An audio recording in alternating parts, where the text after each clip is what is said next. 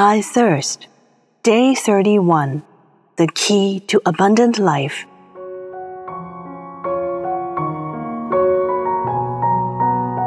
The key point of yesterday's retreat was that if we don't want to be weighed down by the endless desires in our lives, we need to prioritize our desires.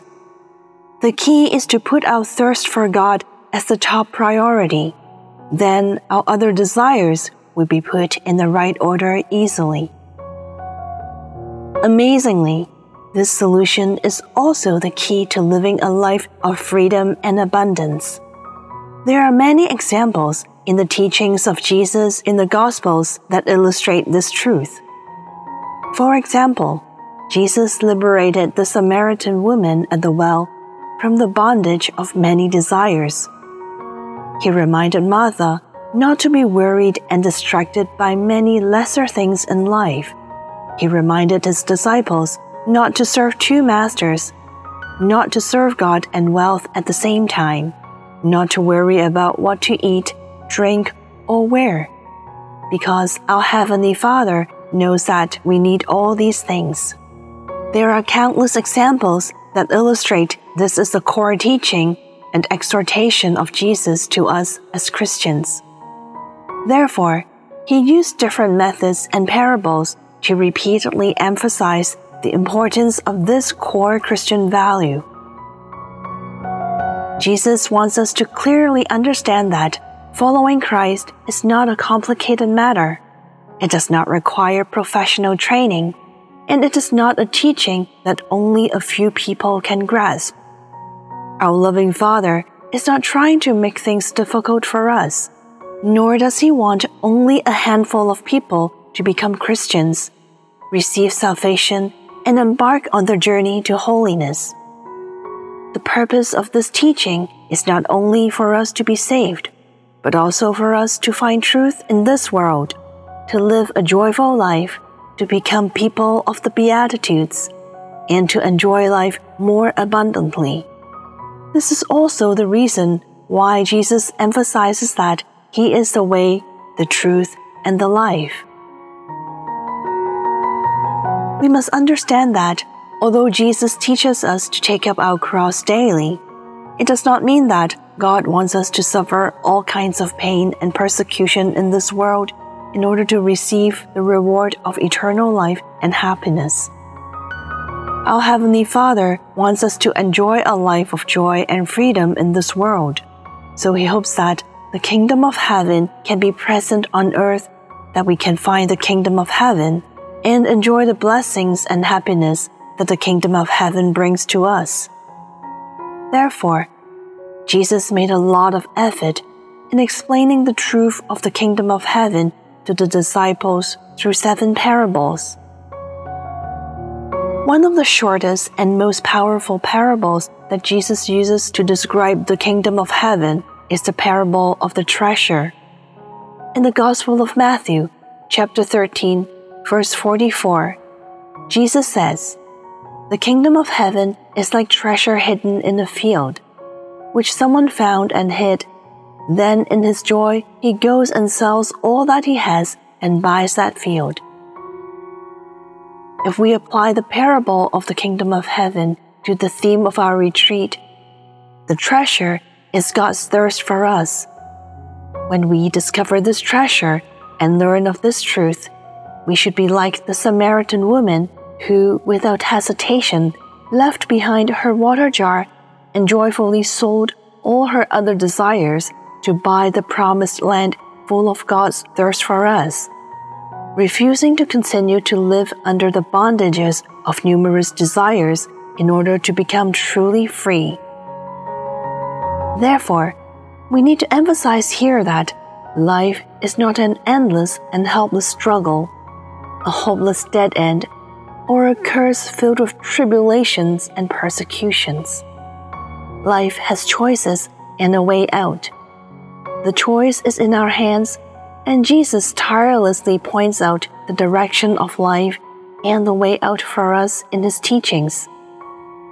Because Jesus, the Good Shepherd, desires not only to free us from the bondage of sin and death and bring us the grace of redemption, but also to give us life and have it more abundantly.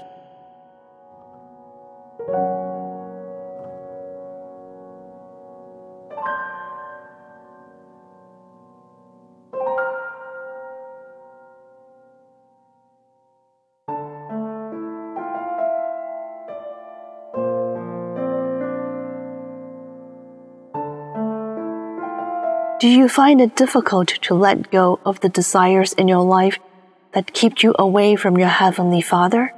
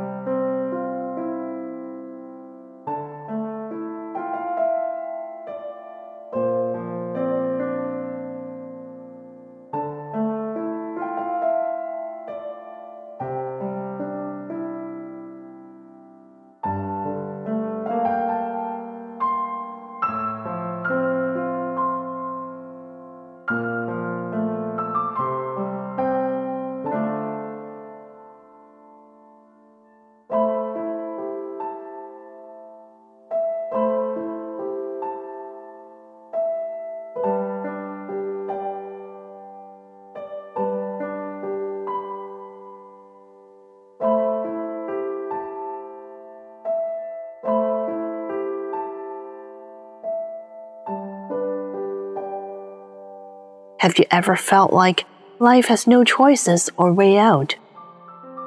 Has today's reflection brought you some inspiration?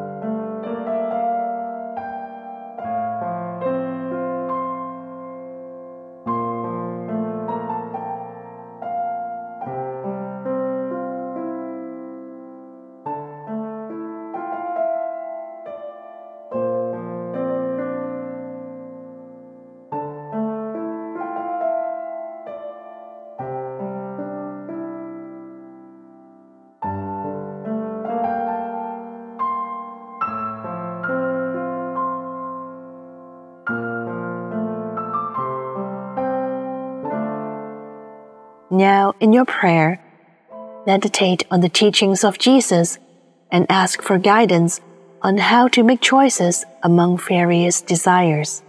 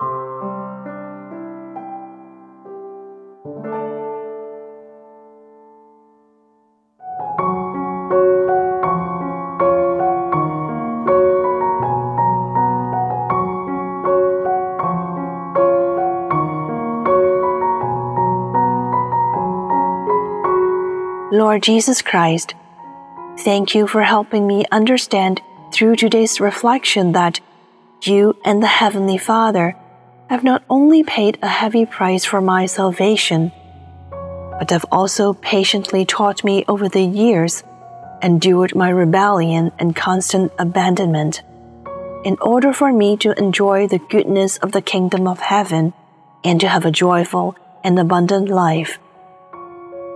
Thank you for helping me understand today that my life is not without options or ways out, and that you have quietly prepared the best for me.